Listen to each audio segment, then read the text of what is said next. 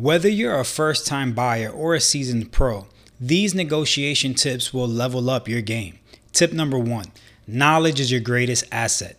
Dive into the market research, recent sales, and neighborhood dynamics. The more you know, the stronger your negotiation position. Tip number 2, set a clear budget and stand your ground. Don't let emotion steer you off course. Your budget is your North Star. Tip number 3, timing is key. In slower seasons, you may have the upper hand. Strike when the market is in your favor. Tip number 4, practice patience.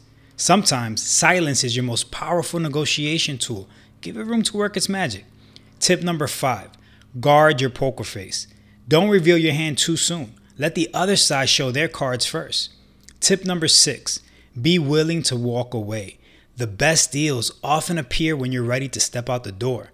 And tip number 7, engage a trusted real estate agent. They're your negotiation expert, fighting in your corner for the best outcome.